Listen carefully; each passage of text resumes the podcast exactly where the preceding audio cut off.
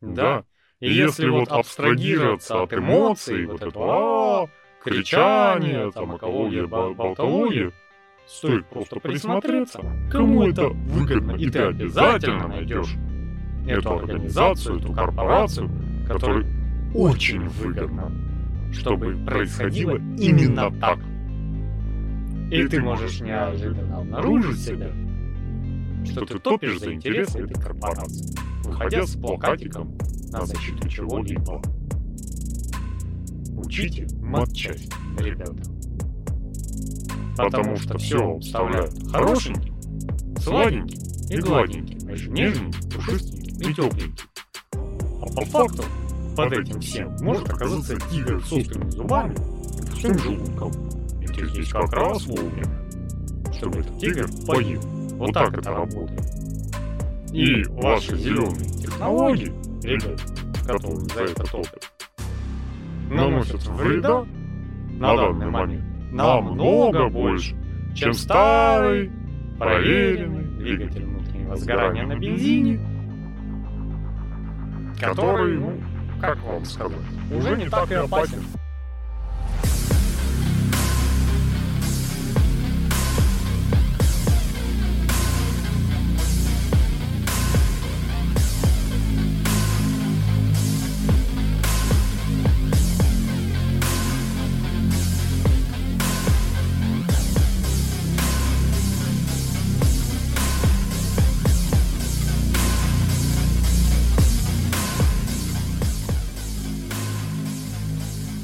Доброго времени суток, господа! Мы спустились с поверхности, с вами подкасты «Черный шум», с вами я, Кавай Волстов, и напротив меня сидит он, обаятельный Сергей Мирин, который сегодня у нас, он прям улыбчивый, настроение у него хорошее.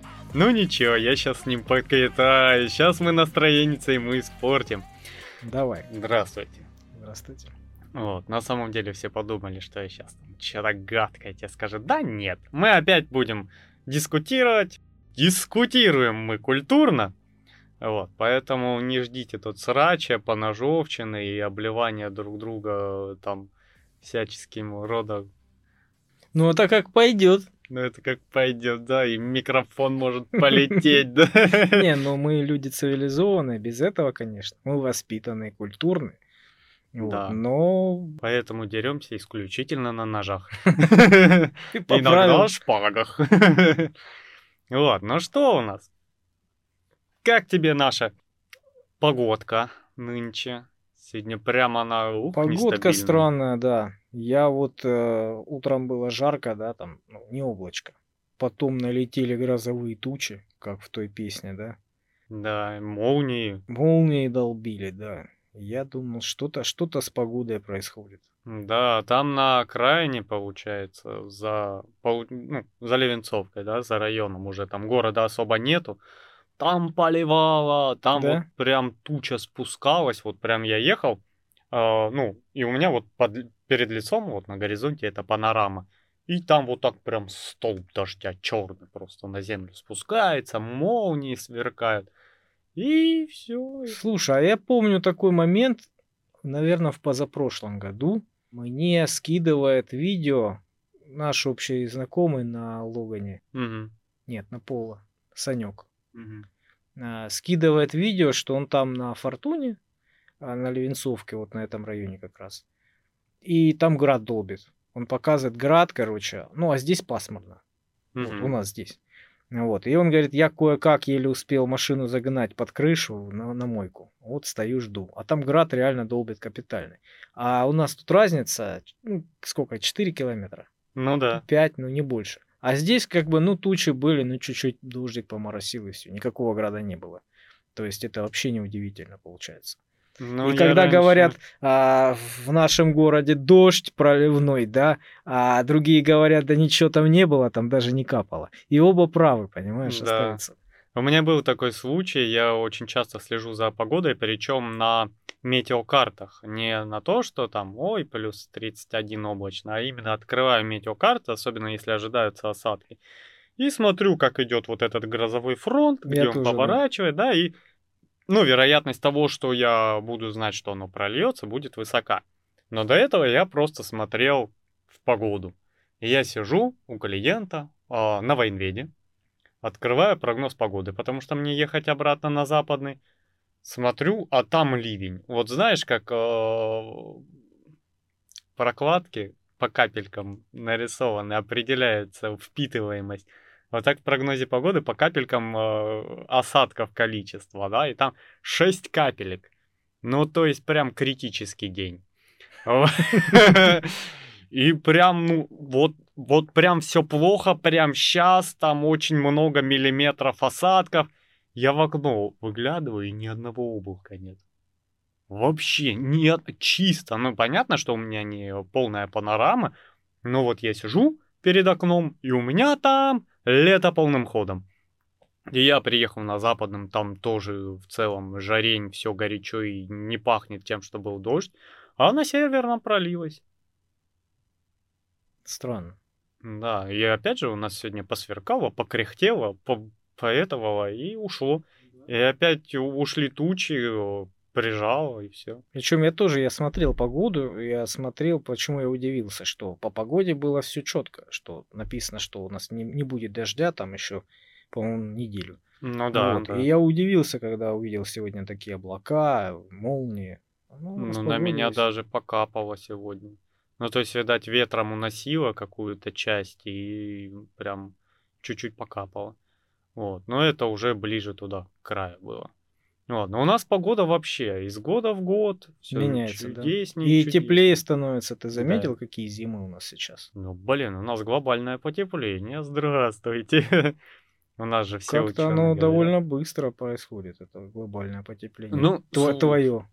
Мое, да, очень быстро происходит. Вообще у нас до 70-х было, наоборот, температура падала. А в 70-х у нас это развернулось и пошло потепление. Вот. И у нас это получается вот эти парниковые газы, там углекислый газ, что-то еще, что-то еще, там много составляющих. Тан, угарный газ, СО2, вот это да, все, да. Да, вот, и оно все поднимается и создает нам более плотную атмосферу. А у нас получается, ну вот как, как банальный пример, в теплице с огурчиками, да, солнце заходит, тепло остается, да, ну, то есть нагревается поверхность, тепло остается, ему выходить через пленку тяжело, угу. обмен с окружающей средой маленький, и температура там искусственно начинает расти, расти. Как расти. в термосе, да? Да. Ну, то есть у тебя вход тепла есть, а выхода нету. Ну, выход, по крайней мере, меньше. Вот. Это тип, принцип теплицы вообще. Вот, и все, и у нас поднимается. Вот это все, конечно, нас очень хорошо защищает от солнечной радиации и прочего прилетающего из космоса, но в то же время мы здесь хорошенечко куксимся. Mm. Вот. А я смотрел про, это, про эту тему как-то, про вот эти парниковые газы, да. Знаешь, в двух словах, в чем там основная причина, почему они задерживают? Потому что газ который сейчас человек производит, он довольно э, сложную молекулу имеет. То есть тот же, тот же, та же молекула метана, которая в воздухе, да, она имеет э, сколько там? Четыре, по-моему, молекулы, да? Ну, части. Угу. А раньше там, по-моему, только углекислый газ летал в основном, да? То есть у него СО2.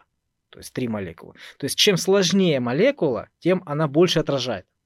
А чем проще, как раньше они были, то тем меньше они отражают. То есть эти излучения, которые падают на Землю, они а, обратно в космос уходят проще. Угу. А вот эти сложные молекулы, которые сейчас а, скапливаются у нас там, они как бы лучше отражают это все. И вот, как ты говоришь, парниковый эффект получается. Но у нас, по сути дела, с этими сложными молекулами есть вся проблема. У нас пластик почему не перерабатывается? Потому что там такая молекулярная цепочка, хитро выдуманная, что организмы, которые жрут, они же разделяют на молекулы, по сути дела, да, вот это переработка, перегниение, и вот эта цепочка, ее очень просто сложно разобрать, переварить, и она особо не нужна микроорганизмам, и довольно сложно ее нарушить. Бактериям, да? Бактериям, Бактериям. Да. Я знаешь, что слышал недавно?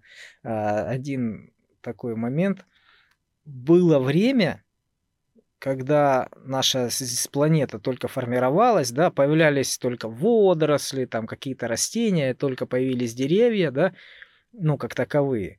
Не было еще бактерий, которые перерабатывают дерево. Да. То есть фактически они позже появились. То есть э, деревья как бы падали со временем, когда умирали, да, и лежали. А сверху них, которые росли, другие новые, да, ну, они их утрамбовывали. И так получался уголь. Ну да, у нас, по сути дела, по тому же принципу и нефть под землей складировалась, да, нефть это же тоже продукт органика, да. органики, да, у нас все из углерода состоит, по сути дела, вся жизнь.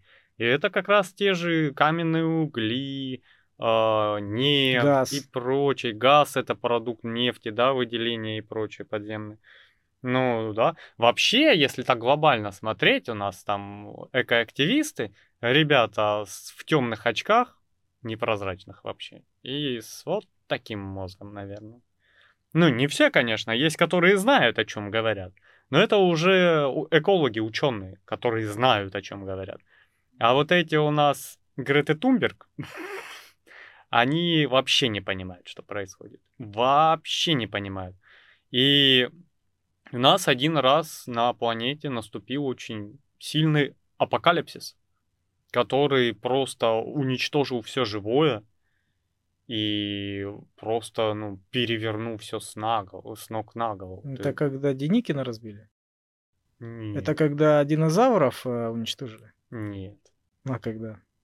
Когда появились растения. Это был зеленый апокалипсис. Все, что живо и существовало до тех пор, э, с кислородом особо контакта не имело. И кислород был ядовит. Да?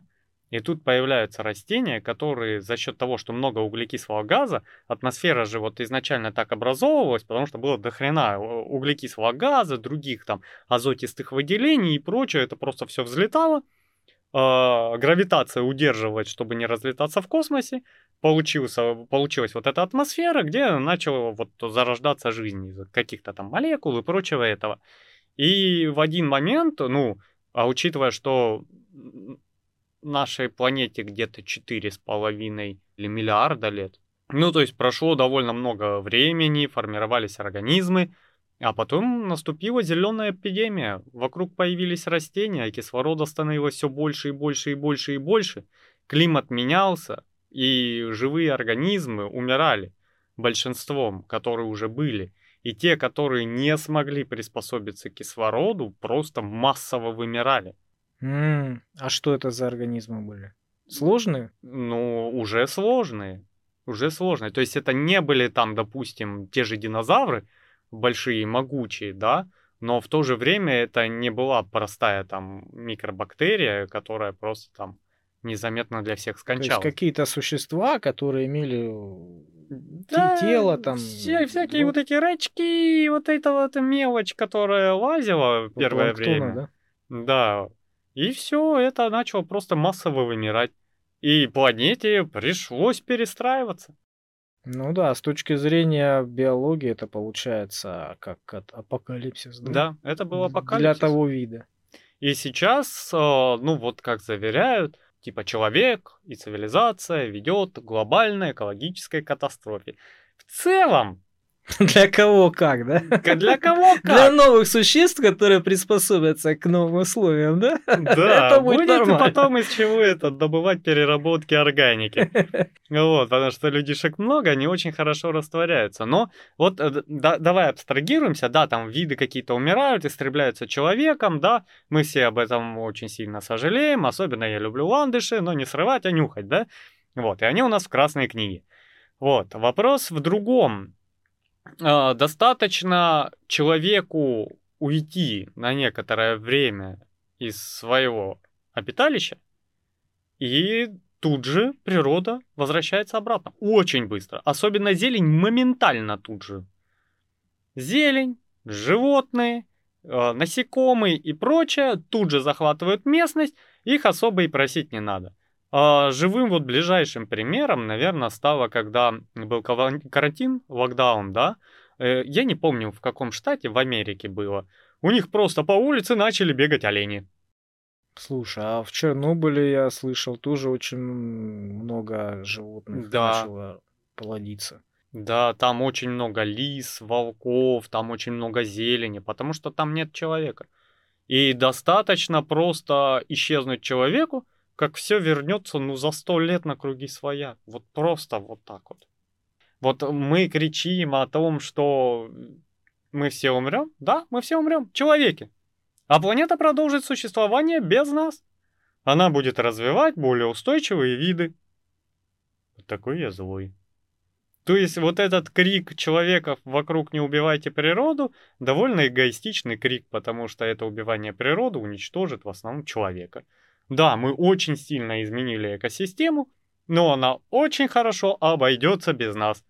Да, там какие-то домашние животные не скоро. Мы ей не позволим жить без нас. Мы загадили эту планету, загадим другие. Ну, конечно, мы будем распространяться как болезнь. Как болезнь. А что, с точки зрения а, звездной системы, может быть, мы и есть опухоль? Слушай, вот любая, а, любой вид, который выходит на массовость, приводит к гибели все вокруг. Как та же зеленая зараза, да, массовый рост растений вот давным-давно погубил все остальное, потому что стал доминантным видом. Так и человек погубит все остальное, положит начало новым видам. И уже положил давным-давно. И уже будут другие нормы, другие стандарты, другие условия. Да. Ну, Вот, потому что, ну, как бы все изменится. Мы изменили живую природу под себя, да, дикие там в лесах остались и прочее, но не считая мишек, которые там в, в основном в Австралии и в Америке приходят покушать человеческие города, вот, у нас э, коровы, которые уже в целом, ну, природе нафиг не нужны.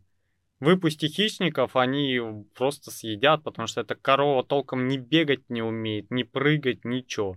Она просто кусок мяса э, до определенного времени, дающая молоко, прежде чем стать это, этим мясом. Понимаешь, и она не способна в дикой природе вот ты просто это выжить. индусам расскажи. Простите нас. Да. Корова священное животное. Для индусов. Вот. А Ну, остальной мир кушает коровы. говядину. Ну, у них святые коровы, да. Вот которые в Индии коровы, они святые. Остальные коровы ничего святого вообще.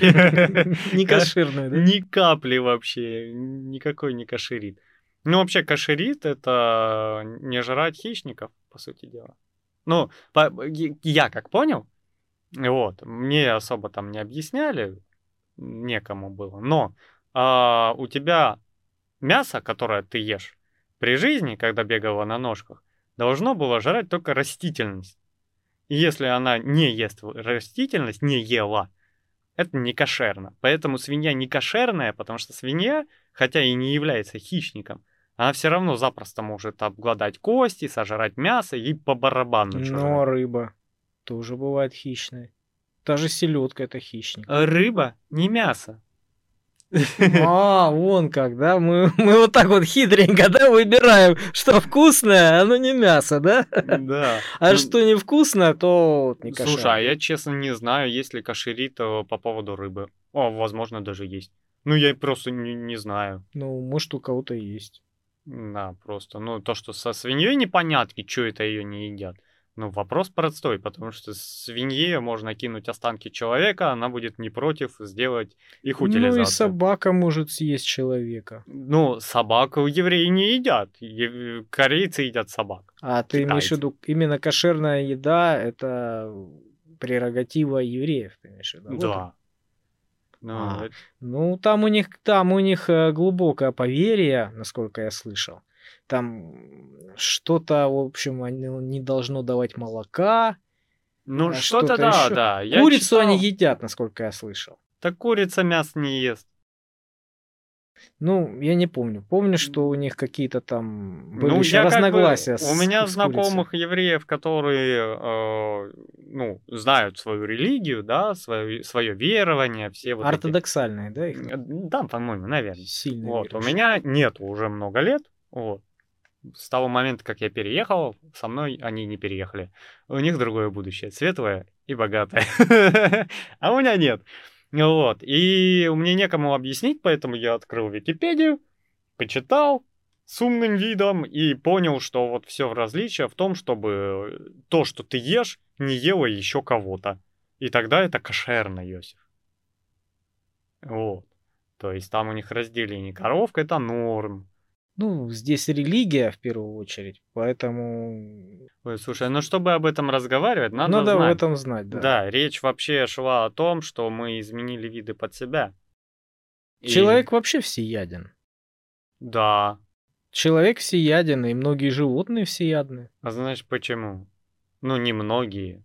Так себе многие животные. Ну, медведь всеяден ну как, он, э, он ест э, преимущественно растительную пищу, но если будет падаль, он съест падаль. Если она можно, ну, если сильно голодный, он может и напасть на какого-нибудь э, зверя, съесть, быть хищником. Ну, видишь, есть две а, стороны медали всеядства. Это когда ты очень слабый, и это когда ты очень большой и сильный. Я понял, о чем ты. Да? Когда ты там ныкаешься от всех подряд. Э, когда ты можешь себе это позволить, или ты вынужден э, таким... Жрать все, что осталось за другими, ну, мы да, и все, первую... что не приколочено. Да, в первую очередь были падальщиками. Да. В начале своего жизненного цикла. Да. Это, все, наверное, все представляю. В каменном веке еще. Мы мамонта забивали, мы мамонта, да, ага вот так в деревне, мы уже говорили в подкасте, растет 20 мужиков до 14 лет и идут ради одного победы, это, обеда, половина погибает. Эволюция! Ну, здесь э, все зависит от интерпретации вот этих наскальных рисунков. На самом деле, то, что нарисовано было, да, там мамонта они забивали, ну, это же не значит, что они его реально да, забивали. Да, да, он такой Может пришел... быть, это фантастика. Женщина, знаешь, что я сделал? Да, и нарисовал. Это я его убил. Ну, и друганы мои, потому что они рядом стоят, неудобно, да? Вот и все. Да. Это же герой. Э, конечно, надо ж выпендриться. Там недавно обнаружили, что очень давно-давно-давно-давно уже писюны рисовали на забор. Ну, это очень древний этот э, именно в оскорбительном контексте, не просто как этот фалос и прочее, да. В книге, которую я читаю, вот которую мы готовим, да, там была такая фраза, может быть, ты помнишь, нет, о том, что а, главный герой а, был, помнил те моменты, когда он был каким-то древним-древним завоевателем. Он пришел к, в какие-то земли со своим войском, захватил эти земли и начал осквернять э, могилы предыдущих царей, так как это делается по традиции. Новые захватчики приходят и оскверняют прошлых. И они рисовали там как раз неприличные слова и фигуры. Да, там просто нашли то ли древний Рим, то ли древняя Греция – и там вот просто... А, или табличка какая-то, да, с нарисованным вот этим Там вот, прям на органом. заборе, а учитывая, что заборы были каменные, прям с обидой нарисованный херб. Да-да-да-да, что слышал такое. Вот. Ну, как бы, да, мы все умрем. Добро пожаловать в наш мир.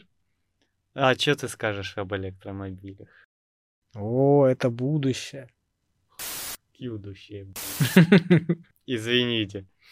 Ну, вообще, вот, э, вот это сейчас большой у нас рывок у человечества, вот в эти зеленые технологии, ветряные мельницы, солнечные батареи, электромобили. Спасет это нашу экологию? Ну, вообще, вот э, с такого, ну, я, я скажу так, вот в двух словах. Отверткой можно убить человека, а можно отремонтировать что-то. Точно так же и с новыми технологиями.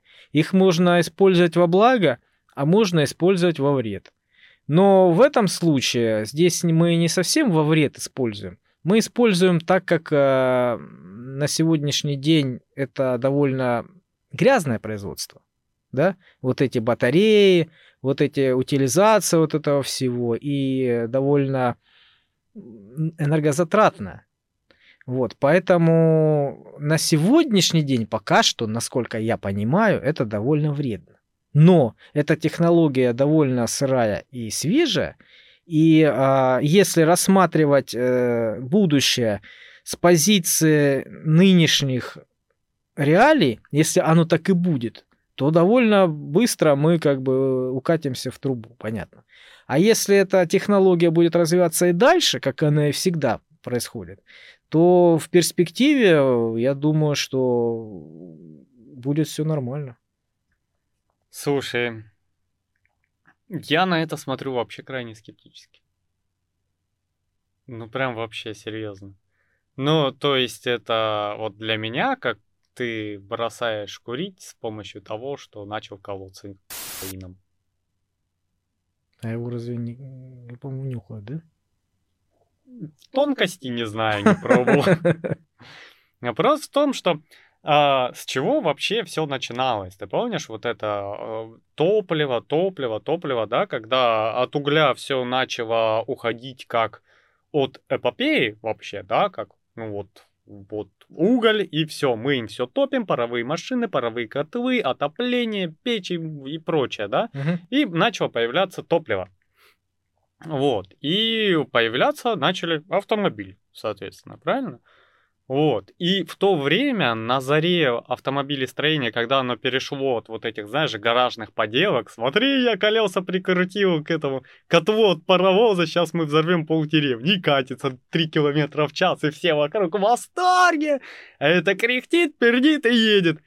Вот. И ну, где-то, наверное, уже э, в начале 20 века, да, это э, 1900-е года, уже автомобилестроение выводится на поток как таковой, да? Ну, Генри Форд, по-моему. Форд. Правильно, молодец. Он впервые э, эти машины поставил на конвейер и сильно удешевил их да. за счет конвейерного производства. Да. А до этого их, э, как э, сырую технологию, могли себе позволить э, очень богатые только люди, потому что это было очень дорого. Но оно же на том и рассчитывалось Генри Фордом, да? То есть у тебя... Чтобы машина была у каждого. Да, у тебя, э, вот когда он создал и наладил конвейерное производство, у тебя сборка одной машины занимала 12 часов. Ну, по меркам того времени, когда у тебя там э, эту машину там ковыряет 4 энтузиаства 6, 6 лет, потом выезжает, и в ближайшей канаве все радостно умирают, ну О, да, это было мгновенно. Это было мгновенно. А потом это уже стало, это, наверное, когда вышел Ford Model T, э, конвейер начал выпускать один автомобиль за три часа. И они наводнили, просто наводнили улицу. Вот. Но тогда уже были электромобили и экологичный транспорт. Разве? Разве? Во-первых, у тебя, как она называлась, эта машина? Double Model C. О! Паровая машина. Она выглядела, ну, как, э, ну, Фордик это, только не такая коробка, ну, кор- коробчонка, да, с таким вытянутым, знаешь, ну, поболя видно, там, престиж. На И, дровах? Ну, на угле, там же все на паре, на паре, да, чем подогревается, это тонкости. Вот. И что они сделали? Они взяли трубку, ну, такого очень маленького-маленького сечения, и взяли ее 140 метров. И свернули очень хитро, и запихали и сделали котел.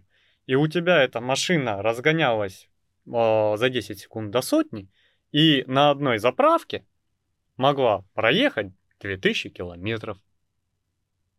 Первый раз слышу. Это Тесла сделала, что ли? Нет. Причем эти ребята вышли на выставку автомобилей, все дела, и там овации, воу, и сразу 5000 предзаказов. А знаешь, в чем прикол? Ну, есть оно, хорошо. Сделали 5000, ну да, предзаказ получили. А Форд уже миллионами клепал. И э, вот этот вот Model C, да, Добль Model C, братья, по-моему, Добль собирали, два или три их было. Вот, э, он стоил ну так, на русские рубли около 13 миллионов по сейчасшнему курсу. И на эти 13 миллионов можно было купить 24 Форда. И вот э, завоевание рынка идет э, потому что дешевле, да. э, тоже было, ну, вообще электромобили. То есть а, аккумуляторы были. Во-первых, они были проще в управлении. Ну, у тебя там было два рычага, которые там скорость, поворот, все. И кнопка зажигания. Чем двигатель внутреннего сгорания похвастаться не мог. На всякий случай скажу, что вот жена Генри Форда ездила на электромобиле. Потому что вот этот Ford Model T это для всех ширпотреб, а жена на плохом ездить не будет. И стоило это тоже дорого. Очень дорого, это престижный автомобиль. Это Он электромобиль не... конкурента? Да. Вот так вот. И электромобиль у тебя не кряхтит, не пердит, а глушители как таковые начали ставить вот-вот через несколько лет, да? У тебя запускается эта кнопкой, не дребежит, плавно едет, и там прям аксессуар был во многих автомобилях, прям встроенный. Это ваза для цветов. Чтобы ты понимал, да, дорог толком нету, а там ваза. То есть она едет плавно, тихо и гармонично. Так, Но... а запас хода у нее какой был? Она вообще сопоставима была с ДВС? Смотри, какая система. Тогда м- какие-то очень хитрые маркетологи когда выпустили этот автомобиль, а я не помню, как он называется. Я помню, что организация, которая его выпускала, называлась Detroit, Detroit Electric. Да, Detroit Electric, по-моему, называлась. В чем была фишка? Ты платил 35 баксов в месяц, приезжал домой после рабочего дня или вояжа какого-нибудь, да, или бонкета, ставил машину и шел домой. Приезжал специально обученный человек, гнал ее на специальное зарядное место, а Detroit Electronic э, или Electric поставил специальное многоэтажное здание с зарядками, там чуть ли не на 300 мест. У тебя приезжал чувак, заряжал, ехал, ставил машину на зарядку, мыл, полировал и утром тебе возвращал под дом. Ну да, 35 долларов на сейчасшний курс это 1000 долларов. Ну то есть 60 тысяч рублей в месяц. Но учитывая, что электричка это буржуйская тарантайка, ну это копейки. И представь сервис, у тебя машина с утра помыта, наполирована и заряжена. Ну круто. Да, то есть там запас хода, ну пускай он там небольшой, пускай до 100 километров. Ну, особо ну на ты... работу с работы в, в пределах города. Да, Только учит... таксист э, больше на, накатывает. Да, учитывая, что господа, которые позволяют себе такую машину, особо там на работу не ездят. Работа к ним сама приезжает. Да, да, то есть им не надо там рассекать целый день, ехать куда-то далеко. Они организуют там, где хотят, и делают, что хотят. И вот э, это помимо вот этой фишки, сервис, да, дорогой, но подписочка того стоит. Самая крутая штука это вот кнопка, которая запускала двигатель. Потому что, ну вот, э, слушатели, которые нас слушают из такого старого поколения, с улыбкой, наверное, вспомнят, что такое кривой стартер. Ну, я, я видел. Да, это... То есть это вот кривая палка такая, если кто не знает, которая вставляется через специальное отверстие спереди напрямую в коленвал, и ты стоишь и вращаешь коленвал. Ну, принцип такой, как и, допустим, в этом бензопиле, да, или в газонокосилке, где ты дернул, дал обороты, у тебя там поршень поймал такт, создалась компрессия, схватила искра, вспышка, буря, эмоций, все, полетело. Но дело в том, что там у тебя двигатель вот, вот такой, на бензопиле, да, а тут тебе целый автомобильный двигатель. И грузовики, по-моему, эти самые первые также заводились. А там двигатель огромный. Да. И вот это, этой кочергой люди пытались завести, крутили, крутили двигатель вручную и заводили таким образом. Да, но самая фишка в том, что она у тебя автоматически не выплевывала кривой стартер после того, как завелась. Эта хрень у тебя в руках продолжала крутиться. А как ее вытаскивали? Ну вот ты, она у тебя схватила, ты ее вытащил. Со страхом и испугом в глазах. А по зубам, если ударить. И по зубам, и пальцы ломала, и руки отшибала. То есть ты такой с утра, в начале 20 века выходишь, я сейчас поеду на работу. Раз попробовал, два попробовал и поехал. Скорее всего, на такси. Вот, потому что, ну, там и сила нужна, и вот эта фигня колыхалась. Причем э, однажды был чувак по фамилии, по-моему, Картер. Вот. Он что-то не до конца проснулся, может, выпил... Не выпил кофе с утра, вышел и дважды по черепу получил это кочергой, когда заводил ну, машину. Ну и, соответственно, концы отдал. На тот момент этот Картер был другом некого Ливанд, боже мой, поправь меня. Это кто? Генри Ливанд, основатель Крайслера. Mm. И тут его другана, его же машиной, и убила.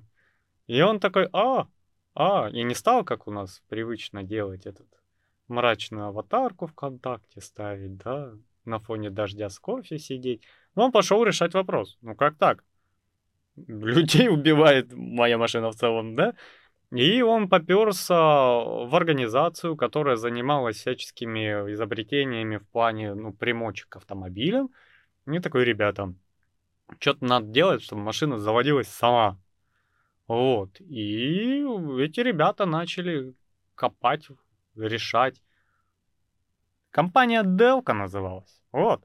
Он пришел в Делка компанию, такой, ребят, давайте. А у них где-то валялся, ну, старая разработка, недоделанная, вот этой всей фигни. И происходит такой, такая ситуация, то, что они изобретают стартер. Вот. Кстати, он до нашего времени дошел почти без изменений. Такая же конструкция, практически такого же размера. Но это похоронило всех конкурентов ДВС. Вот. Ну, как бы все, двигатель внутреннего сгорания победил. Просто потому, что его выгоднее продавать. И все. Да, ну там вот эти престижные машины за 5000 долларов, там за цену особняка. Это все, конечно, хорошо. Вот. К тому же топливо Топливо было дешевым и обалденным. Да, и продавалось везде. Ну, керосин в продуктовых продавался, бензин продавался в аптеках, но машины ездили не на нем. Да на чем? Угадай. На спирту. Правильно. Точка. Ну, Генри Форд человек умный, правильно? И он когда делает дешевую машину для каждого первого гражданина, он не будет делать с каким-то там хитрым бензином, который в те времена использовался в качестве отбеливателя, да? Ну ты же не будешь ванежем сейчас машину заправлять чисто ради эксперимента, да? И он не делал. А учитывая, что в основной массе, ну, экономика строилась тогда на сельском хозяйстве, еще промышленность как таковая только наступала, спиртяги было вообще везде. Вот ты в любом месте ты его пьешь, ты им заправляешь машину, он стоит копейки, ты пьяный почухал туда и там умер в спиртовом угаре на спиртовой машине, понимаешь? И все шикарно. В один момент э, топливу пришлось поменяться. И вообще, ну, пришел, когда бензин, грубо говоря, перед ним перешел керосин. Ну, потому что, ну, была такой маленький нефтезаводик, они добывали нефть, толком не знали, что с ней делать. А потом узнали, что делать. И когда узнали, что делать, они спасли очень много животных. Нефти. Слышь, пердаки экоактивистов шкварчат. Вот. Ну, что они, по сути дела, для чего использовалось топливо, это для ламп ну, вот эти вот у тебя горелки, да? Керосинки. Керосиновые лампы. Это они потом стали керосиновыми. Они в основном работали на ворване. Это китовый жир.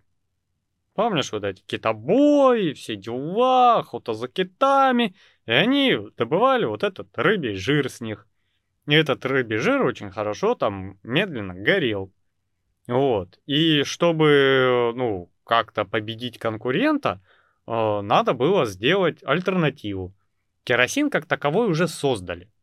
Но вопрос в том, что производство его было так себе. То есть от бочки к бочке он, э, качество так себе.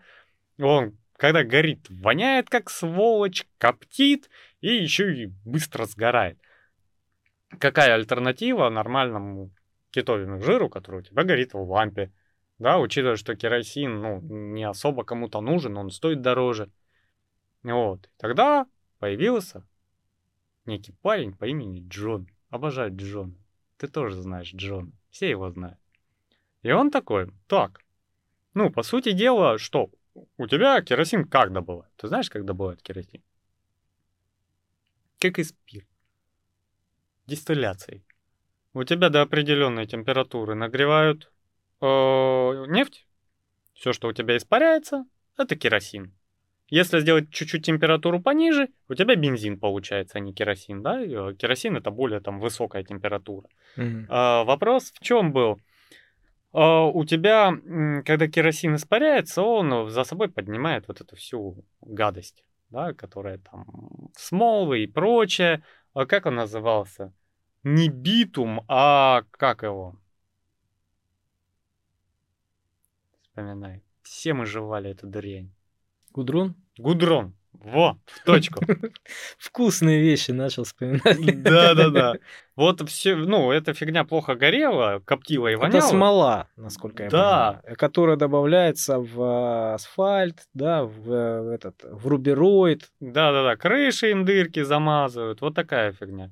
И из-за того, что он испарялся вместе с керосином, это все воняло, дымело, и было не очень приятно держать дома. Какой тебе романтический вечер, когда у тебя тут стоит вот такая вонь. Вот. Ну, Джон такой, ага. А что за Джон? Джон.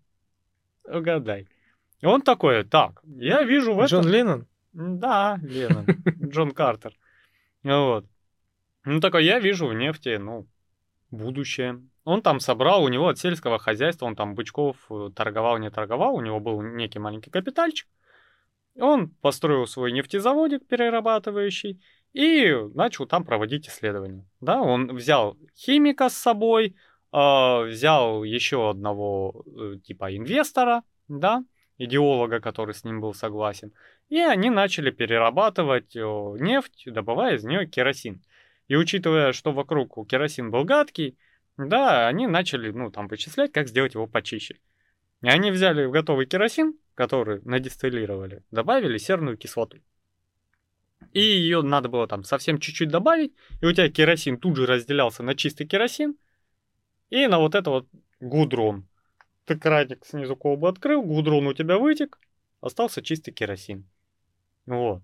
Потом, что у тебя получается? Ну, Чистый керосин, хорошо горит, надолго хватает, не воняет, да? И его можно продавать. Но учитывая то, что транспортировка тогда была так себе, да, его транспортировали все жидкости в бочках деревянных. Ну, ты понимаешь, сколько там вытекало по пути, пока доезжало до конечного пользователя. Ну, керосин, по-моему, самый текучий, да, из э, жидкости. Да. Из химических да. жидкостей. Ну, из таких.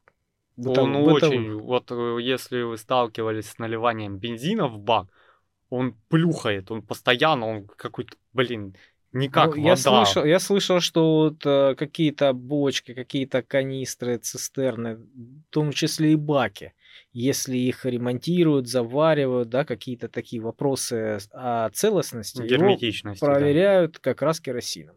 Не бензином, там, не спиртом, именно керосин да, туда льют, и чтобы посмотреть, нет ли утечки.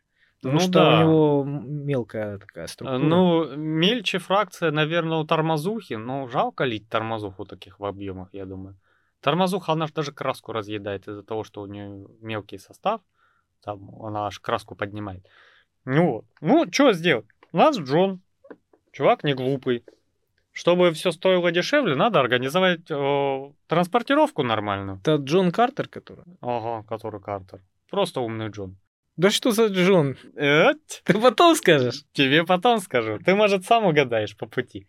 Вот. Он, ну, такой, ну, что делать? Вытекает. Должно вытекать меньше и доезжать нормально. Железных дорог тогда не было. В основном это были плоты, заваленные бочками. Вот. Ну, что он сделал? Он и его ребята купили лес. Небольшой участок леса, срубили его нахрен и начали производить бочки сами. А когда делаешь для себя, делаешь лучше обычно, да, чем на продажу. И все, бочки стали герметичнее, это все очень легко попадало к конечному пользователю. И учитывая, что цена керосина была, ну, так себе, ну, для, для примера, вот у тебя галлон в Орване стоил доллар 77. Галлон это где-то 4 литра. Вот. А галлон керосина 7 центов. Что ты купишь? Какая разница, если не надо платить больше? Пойдешь и купишь керосин. И все сразу отстали от китов. Без плакатов, криков, спасем природу. просто сделали альтернативу дешевле. И все такие, киты, ай, заморачиваться, их, вот это китобои, снаряжа, они там куда-то едут, потом это привой, там целая проблема. Вот керосин, парни, прокипятили нефть, вот керосин привезли в магазин, чё ходить? Вот, ну и компашка начинает обрастать финансами, да, у тебя все покупают, покупают, покупают. А, компания э, называлась Стандарт Oil. Вот. И этот стандарт Oil открывает еще нефтезаводы, организует переработку нефти. Вот эту всю ипостась. Да, и в один момент у тебя просто это растет, растет, и появляется очень огромная монополия. Вот такая огромная-огромная, которая дохерища денег, которая, от которой зависит вообще все. То есть у тебя везде рычаги давления, да, когда у тебя денег дохера ты управляешь правительством, где-то там дал, кого-то там припугнул, да, и у тебя ну, все начинаем с того, что ты а, очень полезен для страны. Да, как потому что ты налогоплательщик очень хороший и даешь очень много работы населению. Да. И ты снабжаешь всех еще экономику подкрепляешь, да, у тебя транспорт на дешевом топливе, типа и прочее, да. Но, как тебе сказать, дешевым топливом? Дешевым топливом был спирт. Но в один момент наш Джон где-то подтянул, где-то сказал, где-то что-то произошло. И что у нас случилось в 20-х годах в Америке? Сухой закон. Правильно. И случился он для того, чтобы вывести новое топливо на рынок. Mm. И вот это начали во всех углах кричать, то, что пьянство, грех, антисалунное движение, американцы пропивают будущее, наши дети обречены. В церквях, а в те времена это довольно набожный народ, ты там работал, пил, то ладно, но воскресенье на службу с утреца будь добр, явись, помолись. А там тебе каждый святой отец говорил о том, что грех пить, спирт от дьявола, сын мой и прочее. А наш Джон, он сам являлся на эти проповеди, долго разговаривал со святыми отцами и прочими. Вот. И спирт запретили. А когда у тебя массово запрещено одно топливо, надо делать другое.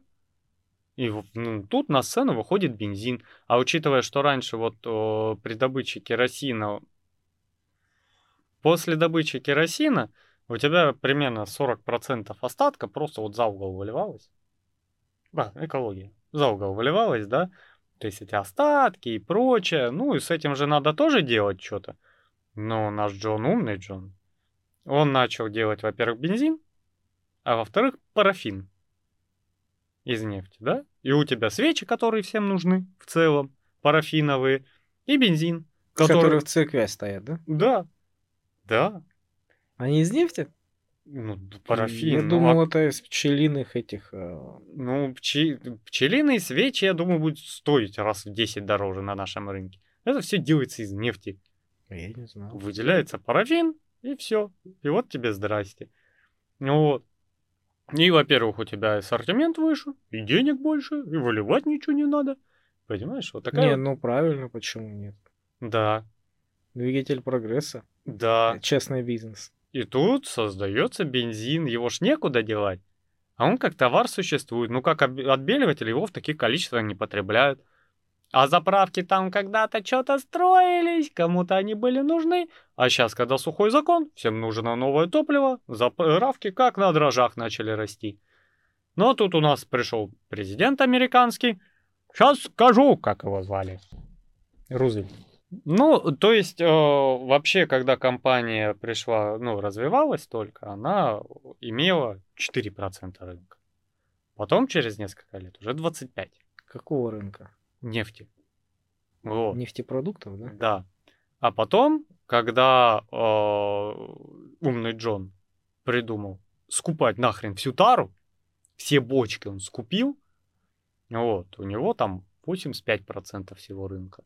И тут приходит Теодор Рузвельт. И такой, м-м, монополия не есть хорошо.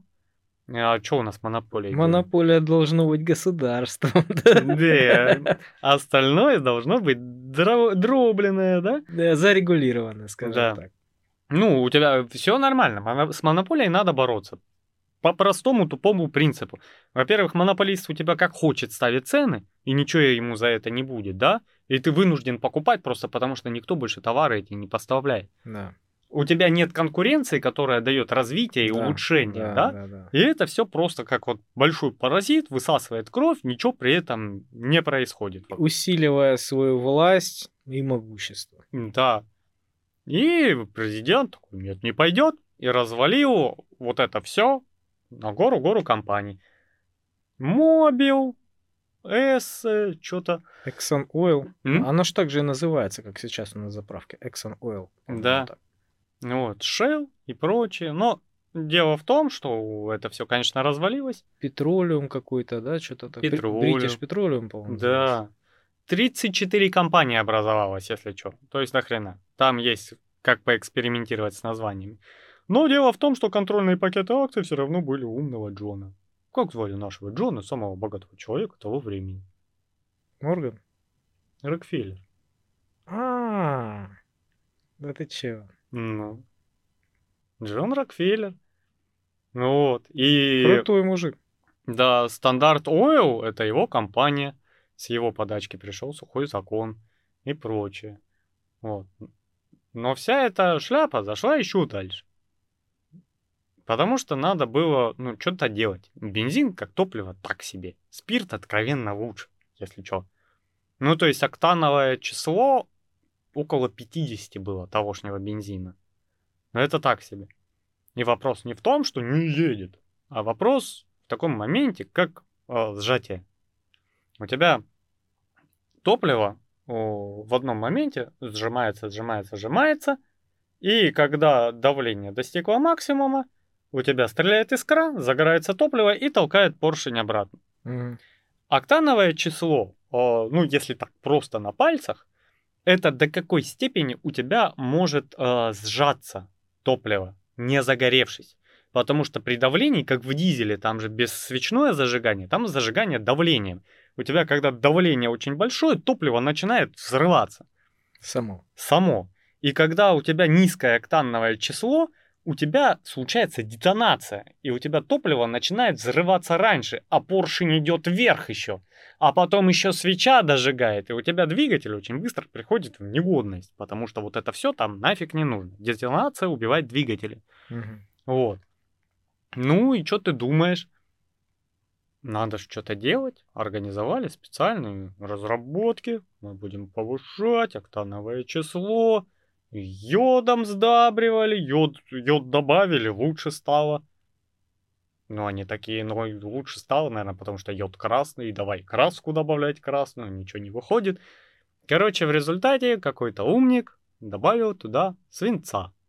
Не помню его фамилию, но его потом сделали крайним. Он добавил свинец. Причем там пару грамм на объем топлива прям выводило под уровень 95-го. Как его? Этинол, по-моему. Этинол? У нас же написано в этом, на лючке бака, типа, этинол не добавлять. А, я тоже, да, я слышал. про это. Этанол. Этилированный. Этилированный бензин. Это значит со свинцом. Да. Вот, и у тебя э, ну и называлось это топливо, типа этанол, а его там придумали эти, как их звали, General Motors. И они там все такие, мы добавляем в топливо, ну и знаешь, что случилось потом? Ну, на заводе начали все психушки попадать, умирать пачками, головокружение, тошнота и прочие симптомы. И все такие, ой, что происходит? Может, у нас техника безопасности хреновая, да? И прочее. Может быть, надо бить сотрудников, чтобы они не болели, да? Да, да. Или срезать им зарплату, да? Вот. И в этот момент э, появляется чувак такой затейливый. Его звали Клэр Паттерсон. Вот, я не знаю, может, слышал. Он геолог.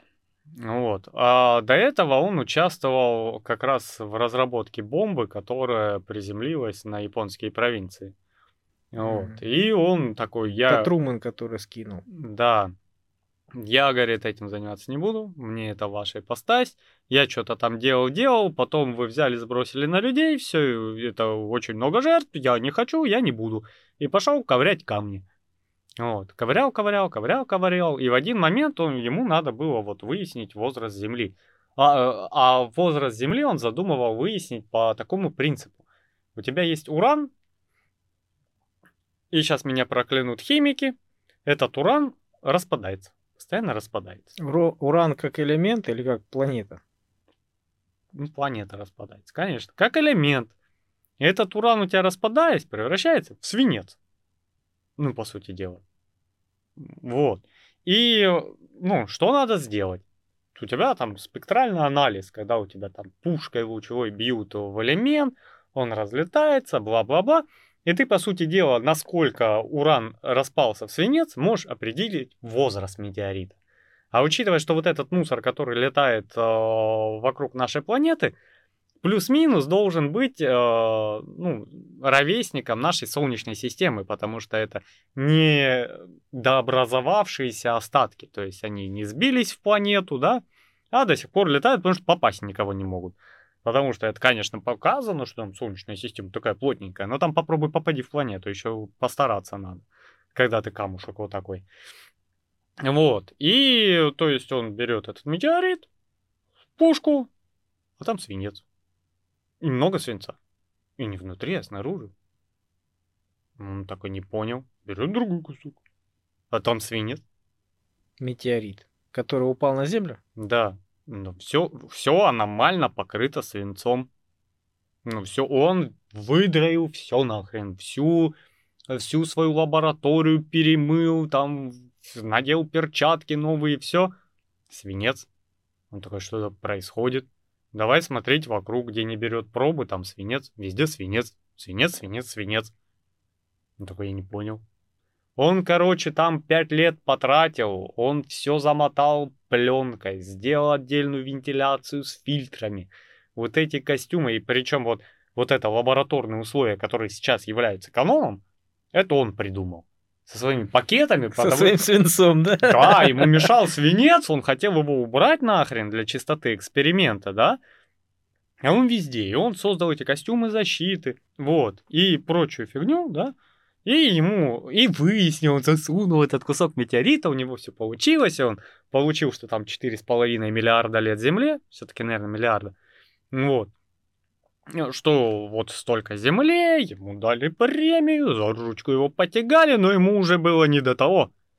Он там озабоченный свинцом, что за херня происходит. Вот, а на заводе вот э, этого этанола, э, ну, оно же все просто так не происходит, когда люди мрут, пачками там психушку съезжают, да? Ну, пресса такая. М-м, ай-яй-яй, что-то происходит, они там массово перетравились все. Там был интересный чувак, вот, который потом отстаивал вот этот тонол до 90-х годов. Он там собрались, умные люди, там это-это. Он пришел такой, ну, это не свинец, ну, типа, какие ваши доказательства? Доказательства нет, это не свинец. Они вон падают, техника безопасности хреновая. Мы сейчас наладим технику безопасности, все будет нормально. Все таки угу. И поверили, да? Да. Он пошел, он наладил там технику безопасности, он был потом в институте, то ли в Гарварде, то ли еще где-то, то ли отдельно построенный институт а, по вот этим техникам безопасности на работе и прочей фигне. Вот. Ну, тут выходит этот Паттерсон, Клэр Паттерсон, вот этот наш, который мистер Пропер, веселый, который вымывает свою лабораторию. Вот, а он такой. Что это такое? Если бы каждый вымывал свою лабораторию, пенициллин бы не придумали. Да. Вот. И в один момент этот э, чувак, который защищает этанол, он там замерил каким-то неведомым образом уровень вот средний по заводу, у людей взял анализы крови в лабораторию, там выяснили, что некоторое содержание свинца, там 80 что-то миллиграмм на что-то там такое. Ну, единица 80 условно, чтобы не вдаваться в подробности. Вот. И он пришел на симпозиум с ответом, почему все там плохо, и сказал, Вот э, до 80 э, свинца в организме э, это нормально, а после все плохо себя чувствуют. Вот люди с повышенным свинцом, вот они вот болеют чаще. И все таки да. Да. И он, короче, этот... Ну, он же был умный, у очках, да? да? Отмазался. Но он-то замеры делал у работников этого Exxon Oil, или как он называется. Вот. А обычных людей не трогал. Ну, и как бы он такой, ну, нормально, что у людей свинец в крови. Нормально. У всех же на моем заводе есть. Значит, у меня, наверное, есть. Мы все такие вот молодцы. Вот. А этот ученый там такой, ну, что-то происходит. Раз узнал, поразведал, везде свинец, на волосах свинец, на людях свинец. Ну, написал огромную такую диссертацию о том, что э, свинец в бензине убивает людей и прочее, тудым-сюдым, бла-бла-бла. Ну, ему такие, чувак, ты что несешь? У нас там миллиарды в кармашах текут. Ты что несешь? Какой свинец? Все нормально. У людей нормально свинец в организме. А ему как бы угрожать нечем, потому что он энтузиаст-самоучка. И с той же, с другой стороны, денег у него нет, и имущества нет. И что ты ему сделаешь? А он упертый, как баран, он тычет в одну точку клювом, дятел этот, и мешает всем зарабатывать деньги. Угу. И заткнуть его нечем. И тут все мировое научное сообщество, точнее США, такие вышли, и такие, вот этот вот несет бред. Вот, вот он говорит неправду. Мы вот проверили, он не прав. А мы все правы. Нормальный бензин катаемся, ребята. И пошли на машины свои новые, сели, которые им подарили, понимаешь? Ну, естественно. И давай его душить, душить. А этот чувак такой, ну нихера, пошел, где-то надыбал зуб какого-то там древнего представителя чего-то, замерил там свинец, там его там условно 25. Потом взял кусок там египтянина, замерил, там условно уже 80 свинца. А потом взял останки современного человека, а там его уже почти 6 тысяч. Ну, то есть там разница колоссальная. Останки э, того, кто работал на этом заводе? Что ли? Ну, по ходу дела, да. То есть, ну, современные люди там со свинцом, все дела. Ну, уже давай, пошел воевать. Один на всю армию. И доказывать, и доказывать, и доказывать. Вот. А ничего не получается. Все такие, ну, дурачок местный. Ну, что с него взять? Ну, пишет. А Странно, а... в то время не было на него рычагов давления. Да, вот не смогли. Ну, только убивать его, что ли. Но он уже засветился. И вдруг он пропадет, умрет, ну так себе, знаешь. Ну, сразу видно, да? Ну... Там, ты рты позатыкаешь, но бизнесу будет плохо. Вот. И появился у нас э, политик, я не помню в каком штате, э, Эдмунд Маски его звали.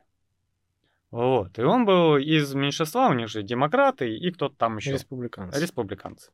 Вот республиканцев было до хрена, а демократов было вот так в этом штате. Ну, там, Иллинойс или кто он. Вот. И он такой, ну, пытался пробиться, пытался, у него не получается, не получается. И о, тут случается, ну, ряд катаклизмов. Там лондонский смог, э, когда резко похолодало в Лондоне, начали топить углем массово. У них просто опустился смог, они массово по больничкам, массово умирать, массово там, ну, плохо людям, короче. Потом, э, как его, блин, донор, донорский инцидент, донорский смог, во. То есть они, что они делали? Короче, там завод цинка стоял. И э, когда этот цинк перерабатывали, выделялся э, газообразный фтор. И потом этот фтор летал. И люди просто дохли от фтора. Слушай, от чего только люди не дохли? Еще самые первые эти... А, кто там был?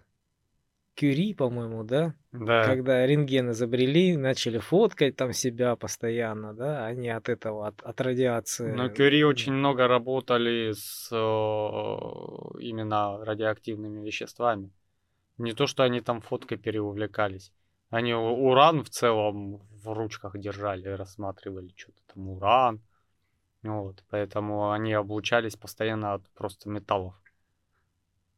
Вот. Но то, я же тебе говорю, на Я заводе... даже, даже про этих я читал, про камень, нет, подожди, про бронзовый век, когда только он появился, когда первый, первый металл э, люди начали производить, ну, медный, потому что он мягкий, и mm-hmm. вот его первое заметили, что он может э, изменять форму при нагреве и все остальное. Начали использовать медные материалы. Ну, он легче плавится тупо и все. Да, потом начали а, использовать уже добавки к нему. Появлялись первые бронзовые смеси, то есть а, к этой меди добавляли разные примеси. Либо олово, либо а, что-то там еще добавляли, или мышьяк. Вот. И, как правило, мышьяк очень часто добавляли, поэтому, а так как он этот э, ядовитый, вот, люди, которые кузнецы с ним работали, у них э, в первую очередь страдали суставы, болели. Ну, а этот мой отец умер, сжимая это копье в руках. Он был на войне? Нет, он его выплавлял, да? Вот. Ну, этот, короче, маски. А там в чем прикол был? Там прям жестко было. Несколько дней все задыхались, мерли по больничкам а, в этом доноре. И пошел дождь, просто осадил это все, и все стало нормально. А этот маски такой, м-м, какая штука интересная. И давай, ну, экология, экология. А мы из такого прекрасного края, а вот сбрасывают. А вот народ, давай подымайся, вот экология, надо топить за экологию. И люди такие, да, да, да, ну да, да, нашим детям, что мы оставим нашим детям загрязненную планету. И этот Маски, короче, продвигается, продвигается выше, выше, уже подходит к Сенату, по сути дела. Вот. И, а этот там, о, мистер Пропер, рассылает всем письма о том, как вреден свинец, а то, что бензин постоянно жгут с этим свинцом, он насаживается, люди от него дохнут, испарение свинца это вредно. И это письмо попадает к этому маске. И он такой цепляется. И давай вытягивать. Ну, типа, нет, плохо, та-та. И все таки о, он даже этот баллотировался в президенты. Вот. Ну, его не выбрали, но он там продолжил, у него все равно высокая должность и прочее. И это все уже переварилось в такую кашу, что дошло до ООН. Ну, ну, это же ребята, которые собрались там решать мировые вопросы, вот эта закрытая вечеринка и прочие дела. И до них дошло, что, ну, вот так вот, экология, все дела. Ну и все, и они организовали маленький кружок по экологии, там дали им финансирование и погнали. Вот, и там был чувак, звали его Стронг. Да, Стронг. Вот, он, его выбрали, вот, знаешь, сидят они, ребята, сказали, экологией надо заняться. Кто возьмет это на себя? Стронг такой, давайте я возьму. Все такие, ну ладно, слава богу, не мы, слава богу, не мы. И тот начинает пропихивать экология, нормы, начинаются вот эти съезды постоянные ООН, где они принимают новые там резолюции по уменьшению выбросов, по всей этой фигне, и Стронг на белом коне скачет вперед, короче, все это решает, там эти делегации и прочее, вводятся эконормы всяческого. Это все на уровне штатов или всемирно? Он, он, дяденька, страны съезжаются. Вот. И он там всем там книжку написал специальную, ездил по странам, между правительствами, вот нельзя, что мы оставим нашим детям, бла-бла-бла, бла-бла-бла, бла-бла-бла. Вот, ну и начали постепенно этот свинец вытеснять с рынка. Долго вытесняли, муторно. Вот, там исследований и прочее. Прошло уже много лет этих вытеснений. Оно же деньги приносит. Ну, что там людям урод? Ну, что? Еще нарожают. Да, и ну, на короткой-то дистанции не видно именно серьезные последствия. Точнее, видно только серьезные последствия, да, фатальные, болезненные. Вот, а то, что на долгой дистанции, не видно. И потом, когда вышел, ну, э, вот это поколение, которое как раз было активным вот и росло во времена использования бензина до введения экологических норм, агрессивнее, тупее, менее трудоспособна и прочее. Вот. А государству такие люди не нужны. Для государства человек инвестиция. Да, они вбухивают бабло в человека, образование, медицина, транспорт, прочее, общественное, льготы и прочее, чтобы ты потом вырос и начал работать, и все это отдал. И вот своими налогами, работой, вкладом своим маленьким в экономику, да, и для них очень неинтересно, чтобы ты где-то до 18-17 дорос и умер. Это прям вот тебя вбухивали бабло, и ты взял, сука, умер, а ну вставай, иди работай. Понимаешь? Или наоборот, э, очень долгожитель большой, да? Да, ну вот это другая сторона вопроса. Вот. Когда ты обуза для государства. Да, этот у нас стронг, весь такой активист, продавливает, ездит и прочее.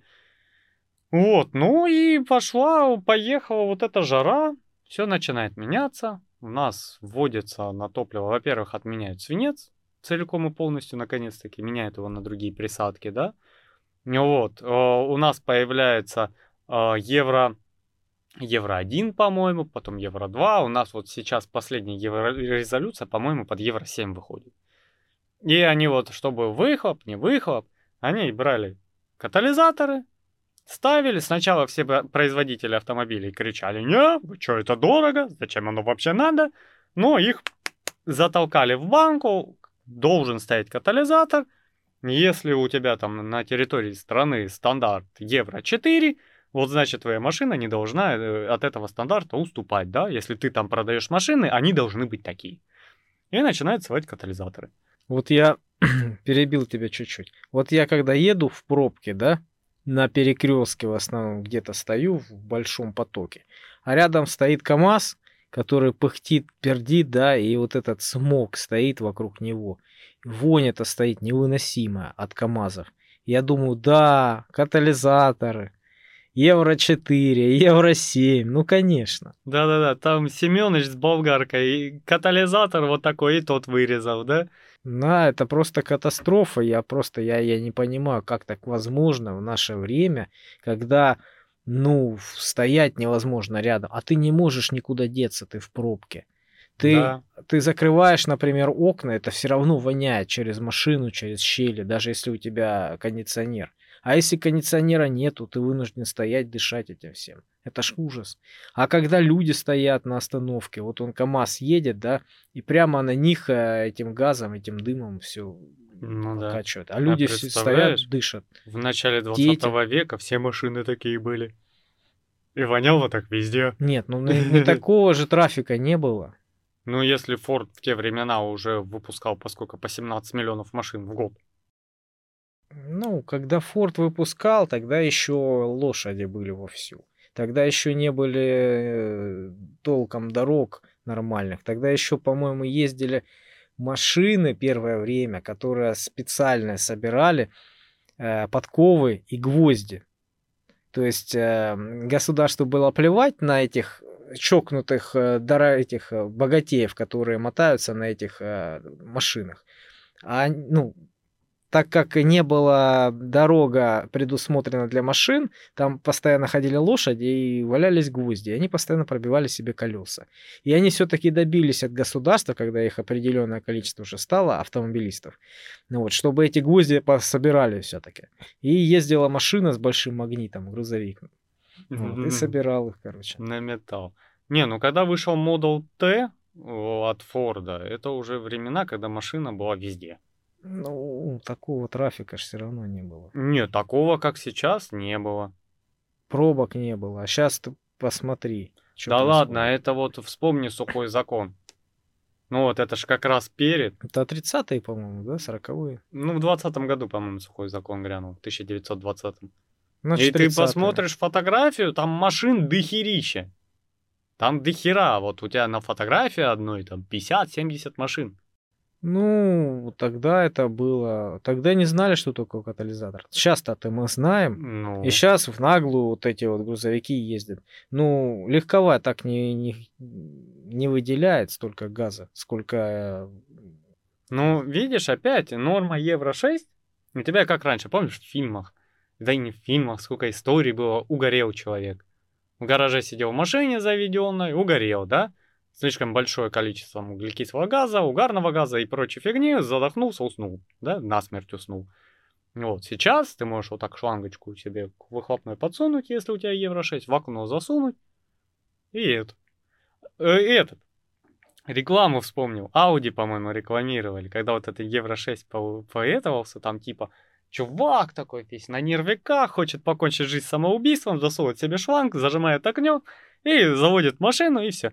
И показывает, он лежит, топливо кончается, машина глохнет. И он такой просыпается. И такой... Выбегает из машины недовольный, не удалось. В целом сейчас да. То есть э, ты заводишь машину в гараже, ну, не сказать, что воняет. Да, пока она там первый вот это вот раскочегарится, там первые полминуты, есть запах, потом нет. Вот. И у нас, блин, еще такие люди интересные. Заработать вот на всем. На разово, вот разово на чем заработать. Вот это повальное. Вырежи катализатор, он тебе не нужен. Бесплатно, да? Да-да, вырежем бесплатно, да, они его там потом продают тысяч за 15 а вырезают бесплатно. И машину потом шить надо, и машина у тебя воняет, как хрен пойми, у тебя напрямую выхлоп практически идет в воздух, да? Зато я катализатор вылезал, мне сказали, у меня машина теперь на 400 лошадиных сил мощнее. Это минимум. Быстрее. Или выше, я не знаю. Или сильнее, да. Или сильнее, да. Что-то на Или тяжелее, да. Да. Вот. Ну, как бы, да, вот так вот. Ну, фасоль в том, что вот этот э, экоактивист, как его, Стронг, э, он до этого всего, как он в, от ООНа начал бегать по всем, он владел контрольным пакетом акций одной компании, не помню, как называется. И эта компания занималась инновационной утилизацией отходов. А, принцип был такой, что там расплавленный металл, они в расплавленный металл что-то закидывали, как сжигали терминатора, наверное, да, и там у тебя минимум выделений, минимум прочего. И учитывая, что тут же продавливается он им же закон о том, что экология, все дела, его утилизаторы как нельзя становятся кстати. И ему он от государств всего мира выделяет ого-го денежку. Угу. И тут о, появляется позже судебное дело о том, что искусственно завышаются акции, подделывается отчетность и прочее перед продажей. Вот. И, короче, этот чувак накрутил... Стронг этот. Да, накрутил акции своей компании. Ему же субсидировали на вот это вот все, чтобы на утилизацию, а оно просто на бумаге было. И он накрутил акции, они посудились, что-то им назначили штраф 2 миллиона. Но для нефтяной компании, сам понимаешь, что это такое 2 миллиона, да? Да, для, даже для тех времен. Да, это, ну, это там в бухгалтерии с пола подмети, вот тебе насобиралось 2 миллиона, да? Вот. И, по сути дела, он все-таки продает компанию после этого. Вот. И после продажи компании у него появляется такой участок интересной земли то ли 66 тысяч гектаров. Короче, очень до хрена. Ну вот, короче, если... Э, ну, до хрена. Ну, ты понял в гектаре. Я не знаю, там футбольное поле сколько? 4 гектара? Меньше даже, по-моему. Ну вот. Там этих футбольных полей. И ему это просто на сдачу от сделки дали, понимаешь? Ну, неплохо. А где? Ну, в Америке где-то, он же американец. Это же ну, в России у нас коррупция, у них нет, у них коррупции нет. Вообще нет коррупции, да, конечно.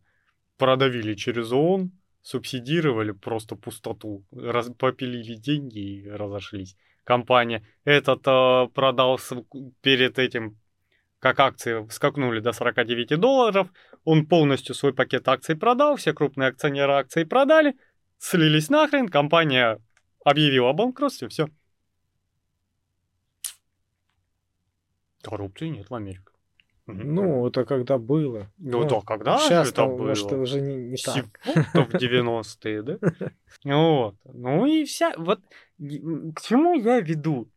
Вот э, все, кроме этого э, чувака, мистера Пропера, как его, Паттерсона, который просто пытался отмыть свои грехи за ядерную бомбу и просто топил за идею.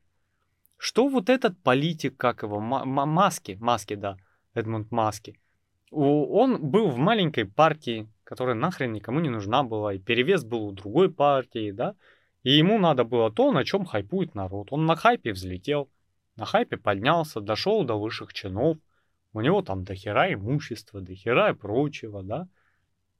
И сейчас все начали за электричество топить, и все ринулись за электричество, и вот эти возобновляемые источники, да, и все такие, о, и семья Рокфеллера такая, мы выводим деньги из э, нефтяных активов и переводим их максимально в эту зеленую отрасль. Сейчас?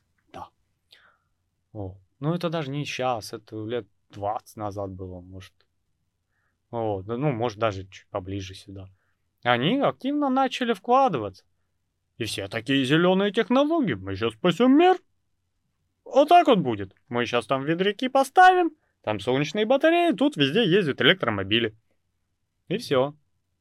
И вытапливать это начали, ну, в основе за это вот прям кричала Европа. Но в чем петрушка? Что плохого? Во-первых, в Европе ни хрена нету. Во-вторых, когда у тебя ресурс имеет конечное значение, он дорожает с каждым разом. А нефть – это конечный ресурс. Она когда-нибудь кончится. А когда она еще добывается не у тебя, а у стран ОПЕК, у России, а у ОПЕК они вообще на нефти живут, да, и даже ОПЕК понимает, что происходит, и сейчас все свободные деньги вкладывает в зеленые технологии. Ты в Европе сидишь и понимаешь, что сейчас вот там в России, вот как сейчас и случилось, краники перекрыли, наступит зима, они все перемерзнут, передохнут. То есть вынуждены были зеленую вот эту всю тему да. продвигать, да? Да, им вынуждены, Развивать. им надо срочными темпами было, сейчас уже поздно, просто массово в эти разработки просто на что-то ставить. А люди такие умные, как семья Рокфеллеров, да, Умный Джон, не глупый Джон. Он видит, что хайп на этом сейчас. И постепенно вот этот Евро-7 выйдет, и это, скорее всего, будет последний экологический стандарт для двигателя внутреннего сгорания. Потом их запретят.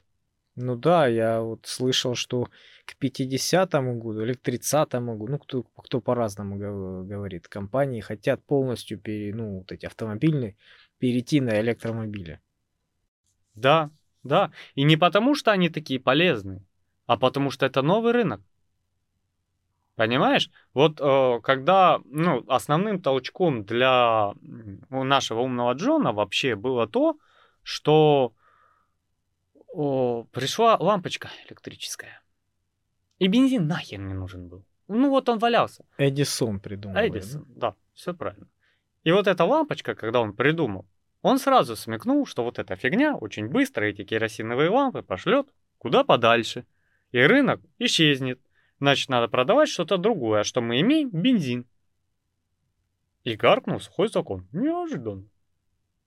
И вот сейчас происходит то же самое. Сейчас одно выдавливает другое, потому что та ниша постепенно умирает и дорожает. Ну да, мы же еще имеем а, опыт, ретроспективу мы видим, как а, технологии меняются, что они друг друга заменяют. Вот. И на основе прошлого опыта мы понимаем, что вот эта технология, как ты говоришь, умирает, и нужно для нее придумать альтернативу. Да. Поэтому они и называются альтернативные источники энергии, альтернативный транспорт.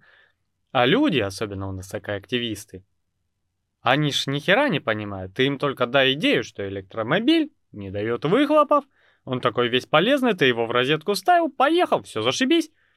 И вот уже они бегут с плакатами к очередной там это. Ты не помнишь, недавно случай был?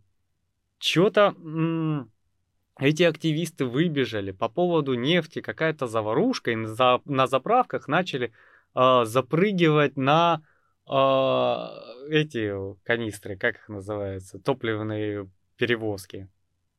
На бензовозы? На бензовозы, да. все дела, вы там...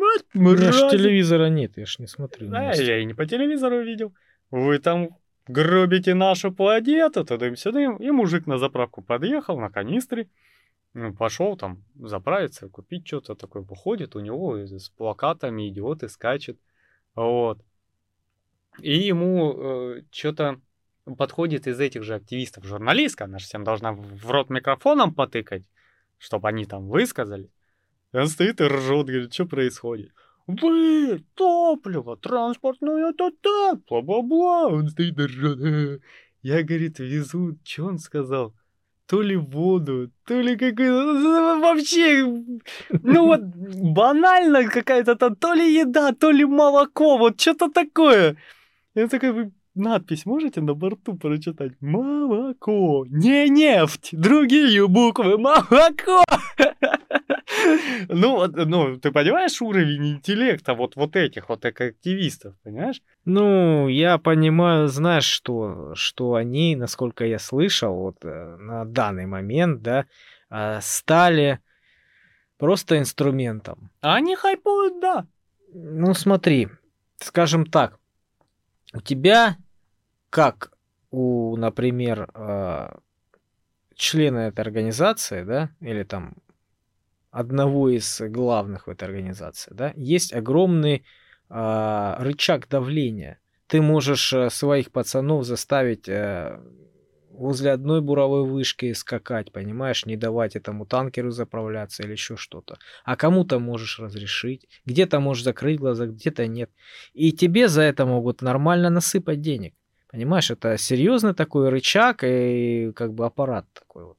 Но опять же, этот электромобиль появился чуть ли не одновременно с этими бензиновыми, точными, с, ну, с двигателями внутреннего сгорания. Ну, там уже передел рынка, да. Да. И сейчас тебе надо этот электромобиль, чтобы всем хотелось.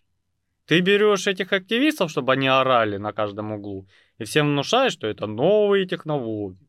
Все там очень серьезно. Это не вот эти ваши бензиновые двигатели, вот, вот для черни, а вот это вот православная машина, которая супер такая, вся, угу, какая. Вот. И, а, ну, блин, а электричество у тебя, из чего добывается? Из угля, из нефти. Да, я слышал, что на, на единицу электромобиля, да, на единицу автомобиля, на ее а, ж, производство, жизненный цикл и утилизацию уходит в разы больше электроэнергии и загрязнения окружающей атмосферы, чем на обычную машину. Ну, пока так.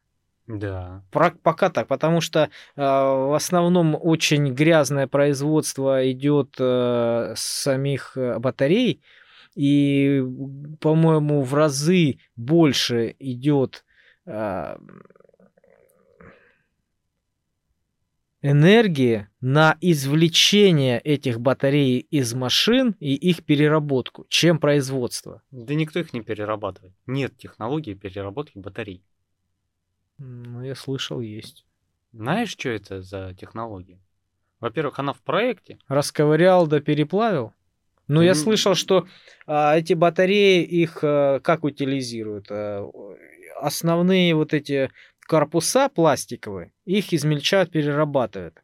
А сам свинец, ну, его там разбивают от, там от, нет свинца. от оксида. Ну, вот эти вот внутренние... Это у тебя в машине свинцовый аккумулятор. Там не свинцовый, там литиевый. Там нет свинца. Ну, вот этот металл, он потом Литий. уже переплавляется. Только это делают а, бедные, очень нищие страны. Там это грязная вся экология. Там этим занимаются и дети, и, в общем, взрослые. Смотри, у За тебя э, основная сейчас поставка лития идет вот из стран третьего мира, например, из Чили. И у тебя его добывают либо напрямую из породы этот литий, либо из солончаков. Вот. И там на э, что-то тонну добычи лития чуть ли не 100 тонн этого солончака и прочего, чтобы вытащить этот литий.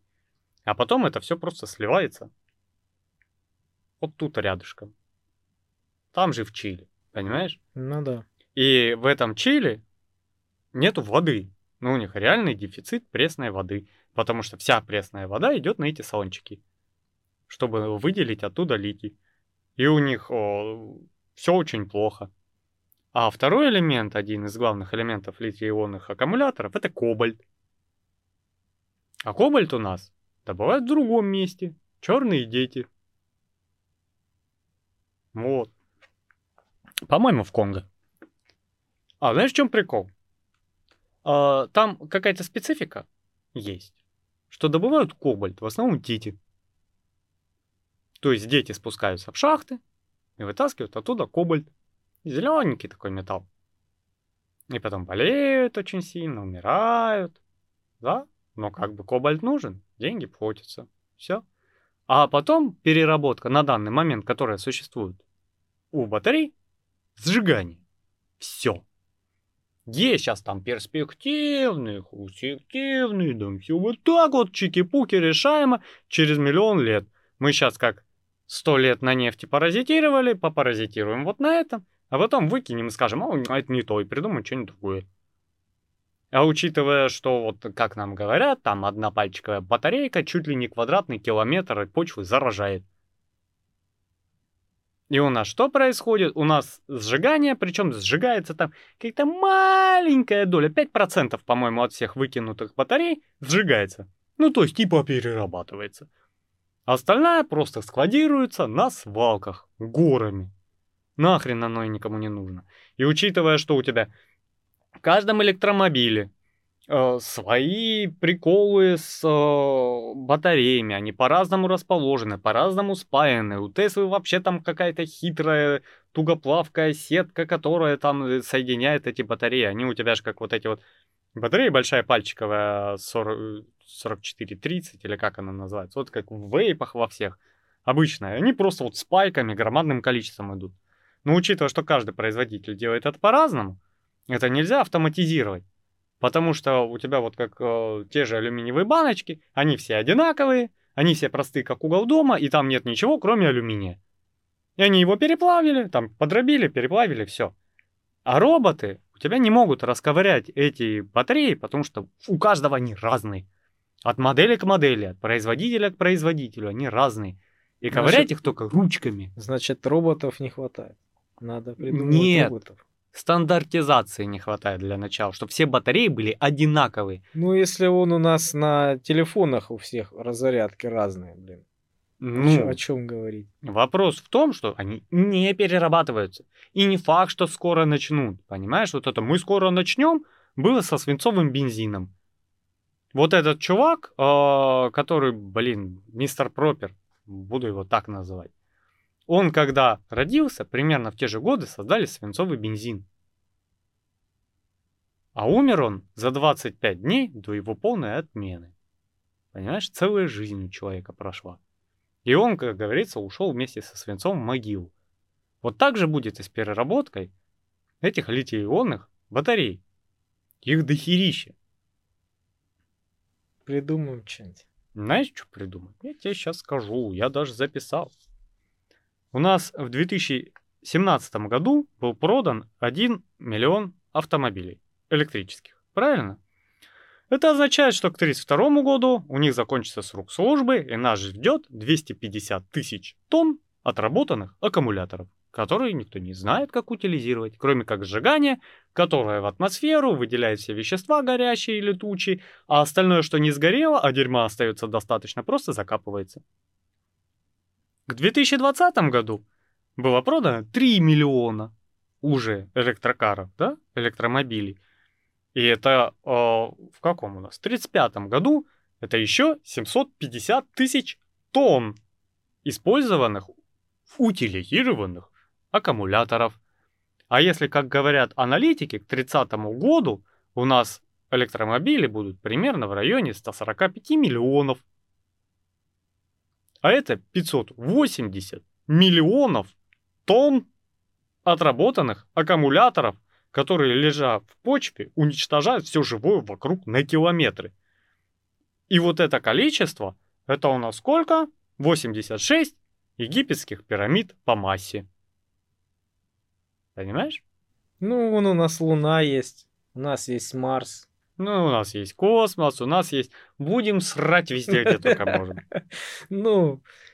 Понимаешь?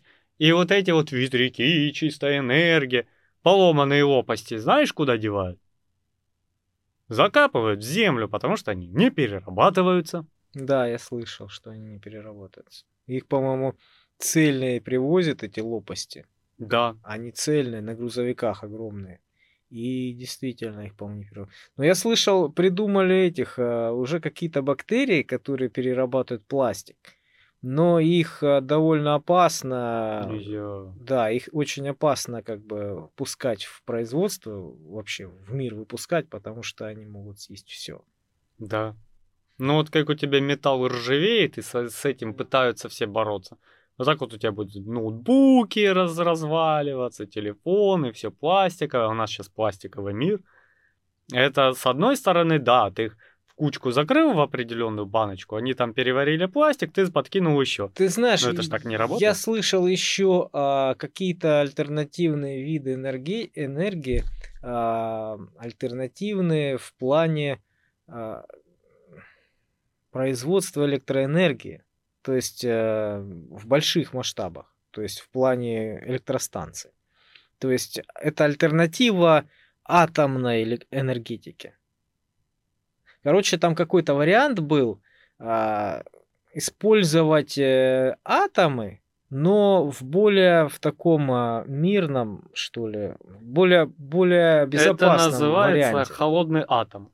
Вот что-то Идея такое. холодного атома, потому что термоядерная реакция у тебя выделяет очень много энергии, вот, и по сути дела у тебя а, в чем, ну вообще принцип а, ядерного реактора, да, который у тебя мирный атом, по сути дела. Да, там в подполье, под этой атомной станцией, из урана делается потом плутон, чтобы это самый дешевый способ. Вот после реакции, там при определенных манипуляциях, получается плутон.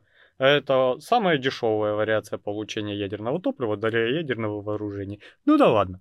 У тебя помещается стержень, атомы начинают делиться, вырабатывается гора энергии, у тебя стоит охладительный бассейн, из который начинает массово испаряться.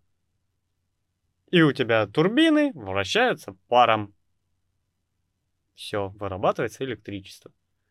Наверное, самое чистое сейчас... Паровой двигатель, считай, да? Да. Самое чистое, ну, скорее всего, если ничего не происходит и все нормально, это атомная энергия. Потому что даже те же гидроэлектростанции, какие бы они прикольные не были, и ничего вокруг не выпускали, они несут вред, это дамбы, это перекрытие, это рыбе хреново, это там при прорыве у тебя смывает просто несколько деревень снизу по руслу реки и прочее, прочее, прочее. Там есть много минусов, везде есть много минусов. Вот, атомная энергия более или менее еще можно с натяжечкой назвать чистой энергией. Хотя если все организовано хреново, и где-то есть дырки, у нас либо бахнет, как Чернобыль, либо Фукусима, либо Фукусима, либо в Челябинске у нас, Челябинск-2, по-моему, тоже какая-то такая фигня случилась, похожая. Вот, и это море радиации и прочие последствия, да, и прочее, прочее, прочее, прочее. Ну, а вот про холодный синтез, если это вот то, что, о чем ты говоришь, то, что я слышал, Насколько я слышал, это довольно безопасная вещь. Ну, ты в курсе, что ее не изобрели? Это, это теория. просто теория, да? Да. Нет, я слышал, что вот э, сейчас какие-то разработки идут, но не, не, не холодный синтез, нет. Это как какой-то синтез, что ли, да. Короче, какие-то частицы, вот они при определенной э, состояние при определенной температуре, вот что, что-то такое тоже они производят очень много электричества, очень много энергии высвобождают, и они довольно безопасны. Но так как это вот только вот разработки, которые идут, то есть довольно сырые, вот, еще они не используются повсеместно. Слушай, ну вообще ядерная физика очень увлекательная и длительная вещь. Например, у нас для как ядерное топливо используется уран. И у нас у меня есть вот такая огромная история про то, как все хотели уран. Вот. И какая Европа молодцы, и как они наводили экспансию. И вопрос не в том, и война была, и все вот это. Это такой большой вопрос. Но суть давай в том. У тебя есть уран, кусок металла.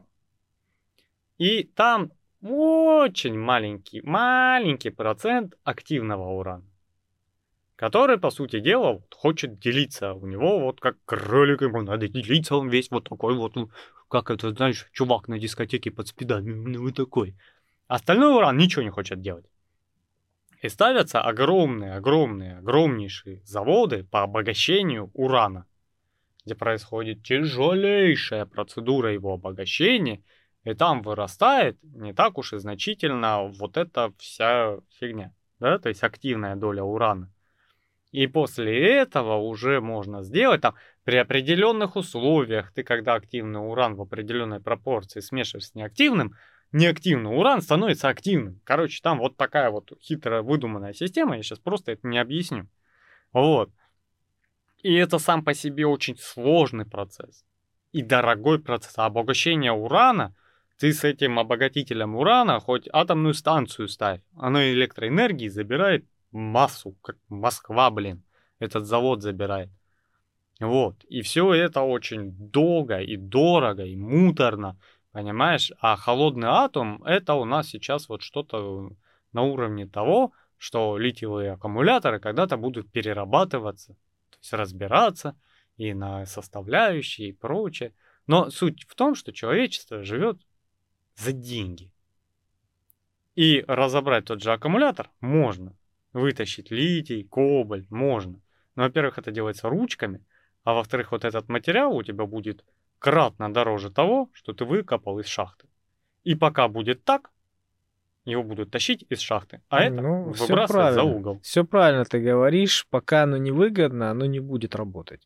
Как только станет выгодным, сразу начнется масса, масса людей, которые захотят на этом заработать. Да, так оно и работает. Вопрос в тех же экологах, которые в ООН, да, как он продавливает, у него там охренеть гигалиарды там прочего.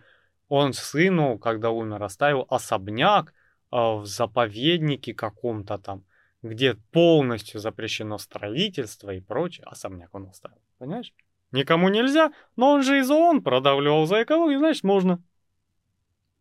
И каждый вот из этих больших людей видит выгоду и манипулирует. И когда надо было продавить бензин, всем рассказали, как вреден спирт. А по сути дела, Америка просто появились итальянские банды, бутлегеры, и пить стали больше, и преступность выросла, понимаешь? А пить меньше не стали. Травиться люди стали, от, по-моему, от плохого алкоголя. Конечно. Ну, Все как, соответственно, и, как и да. у нас было. Последствия были хуже от того сухого закона, чем от того, что люди просто пили свой спирт. Они гнали у себя брагу и пили ее, понимаешь? Но надо было продавить бензин. И вот так делается сейчас. Надо продавить какую-то э, ну, новую стезю, новую технологию, те же электромобили. Они приносят выгоду, они на хайпе, они модные. Ну, Их неви... надо продавить. Невидимая рука рынка диктует условия. Конечно. И поэтому ДВС надо резко убрать. А чем сильнее ты вешаешь рамки на ДВС, да, на стандартные бензиновые двигатели, тем меньше они создаются, продаются и быстрее уходят в утиль, потому что когда ты выпустишь глобальный закон на запрет какой-то или сильное ущемление, или поднимешь акцизы до небес, да, все откажутся просто по принуждению, пойдут купят электромобиль. Ну да. И так со всеми вот этими экоактивистами. Кому можно верить, это научным вот экологам, профессорам, да? Нет, ну вот эти экоактивисты, ну они ж не все такие продажники. Во всяком случае, а, ну... Да не, есть не продажник, не во всех ты дай структурах. человеку идею, что это плохо, как Грета Тунберг. Ты слушал ее выступление? Она кричит о том, как все умирают, как все плохо, но ни хера не понимает, почему так плохо. И то, что она несет за свои альтернативные виды энергии, еще больше губит природу, чем обычный, уже практически безвредный двигатель внутреннего сгорания. Она слепа, ей вот сказали, экология, все, ей даже платить особо не надо. Это потом она на хайпе продвинулась, ей все деньги подбадривает, ты молодец, ты правильно топишь, и все ее спонсируют. Это, она инстру... является инструментом. Да как любые вот эти вот Greenpeace бегает, херней занимается, знаешь, на шубах краской рисует. Вали себе нарисуйте. Понимаешь? Вот и все. Потому что из этой шкуры животное обратно не вырастет. А то, что ты испортишь вот на богатой женщине эту дубленку, шубу, она ее выкинет и пойдет купит еще одну. И создаст спрос. Она могла эту шубу, а шуба штука долговечная, если она хорошая, правильно. Я не за шубы сейчас, я шубы не имею. Но она бы носила ее 10 лет, а так она завтра пойдет и купит новую и создаст спрос. А где спрос, там и предложение. И они гадят у себя под дверью, а потом кричат, кто же у меня нагадил? Ну, они же занимаются высадкой лесов, а, тушением пожаров. И Гринпис в том числе. Я не против. Я, если что, сам в Гринпис состою. На секундочку. Да. Я периодически... Что-то я давно тебя не видел с лопатой с дерева. Почему? Я... Э, вырубка была где-то в Подмосковье леса, чтобы про дорогу проложили, да, магистраль какую-то. Я в этом участвовал, чтобы не вырубали лес, да. А, но я при, прежде чем поделиться денежкой, своим голосом в петиции и прочей фигней, я, во-первых, взял вопрос. Изучил эту тему изучил эту тему с разных сторон. И по сути дела, да, это там вот определенный участок, ну, убивает там животных, лес просто делит пополам, там вообще жопа полная. Причем это все у нас же с коррупцией, куплено, не куплено. Это нельзя срубать по закону, но если ты свой, то можно. Вот как у нас, да? И да, можно проложить ее в, в обход, будет подороже, но можно. Да, и я такой, да, окей, вот мой голос, вот вам 50 рублей. Купите там сланцы себе. Будете бегать когда по лесу. Все, понимаешь? А заниматься... Спички, спички. Да. А заниматься ерундой может каждый под предлогом чего-то высшего. Вот как эти люди занимались, про которых я рассказывал, под предлогом всевысшего блага и высшей цели, ну, все войны происходили под предлогом высшего блага и мира, да? Да. Все войны так и начинались. Да. Неважно, кто что говорит, главное, кто что делает. И кто выгодоприобретатель. Да. И если вот абстрагироваться от эмоций, вот этого а, -а, -а кричания, там экология, болтология, стоит просто присмотреться, кому это выгодно, и ты обязательно найдешь эту организацию, эту корпорацию, который очень выгодно, чтобы происходило именно так. И ты можешь неожиданно обнаружить себя, что ты топишь за интересы этой корпорации, выходя с плакатиком на защиту чего-либо. Учите матчасть, ребята. Потому что все обставляют хорошеньким, сладеньким и гладеньким, а еще нежненьким, пушистеньким и тепленьким. А по факту под этим всем может оказаться тигр с острыми зубами и пустым желудком. И ты здесь как раз вовремя, чтобы этот тигр поел. Вот так это работает. И ваши зеленые технологии, ребят, которые за это топят, наносят вреда на данный момент намного больше, чем старый проверенный двигатель внутреннего сгорания на бензине,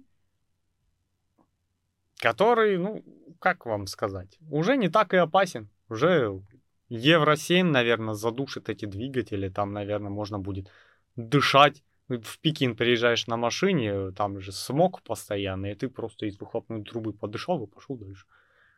Ну. ну, это пока. Пока это так. А дальше у нас всегда технологии развиваются. Люди не стоят на месте.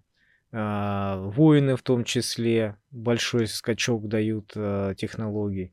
Вот, к тому же технологии, ну, насколько я слышал, да, они развиваются, ну, в геометрической прогрессии, да, или как, экспоненциально. То есть, когда а, развитие одной технологии тянет за собой развитие других отраслей. Да. Многие кричат и боятся новых технологий, да.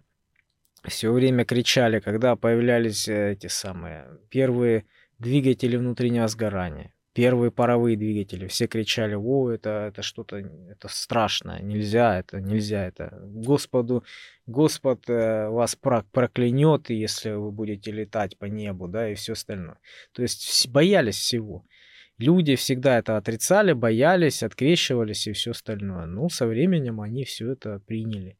И вот эти первые технологии, они всегда были дорогие и сложные, медленные. А потом, со временем, когда производство развивалось, совершенствовалось, разработки все эти улучшались, вот, она становилась более доступной, эта технология, более безопасная. Да, через какие-то проблемы, через смерти, в том числе какие-то а, нов, новые открытия с ядовитыми какими-то химическими элементами, да, с той же радиацией, с теми же а, парами ртути, да, или, или еще с чем-то. Люди гибли, но со временем люди понимали, что такое болезни, что такое вот э, какие-то там микробы, бактерии и все остальное. Вот. Ну, как-то так. У нас такая история у человечества, понимаешь? Через э, кровь, через смерть и через муки. Но мы приходим к чему-то. Со временем мы развиваемся, улучшаем все, в том числе и медицину. Поэтому что будет дальше, это никому и неизвестно. Но вполне возможно, что все будет хорошо. Ну и пока все хорошо, я, наверное, пойду, заведу свой бензиновый двигатель на мотоцикле без единого катализатора и сожгу, блин, весь бак нахрен, пока это не запрещено. А нам пора на поверхность, ребята. Спасибо, что были с нами. Сегодня я тут рассказывал истории. Немного мы затянули с этим, да. Вот. Тема обширная. У вас есть комментарии, чтобы ну, написать, что вы думаете. Мы, наверное, еще коснемся этой темы. Да, мы, наверное, коснемся еще этой темы. И я Много чувствую... недосказано на самом деле. Да. Много можно еще обсудить. Но это как с мотоциклами, скорее всего, у нас будет вторая часть. Вот, нароем больше новых историй, больше интересного, может быть. Не обсудим это. А сейчас пора на поверхность. Пока-пока. Пока-пока. Пойду сожгу нахрен бензину.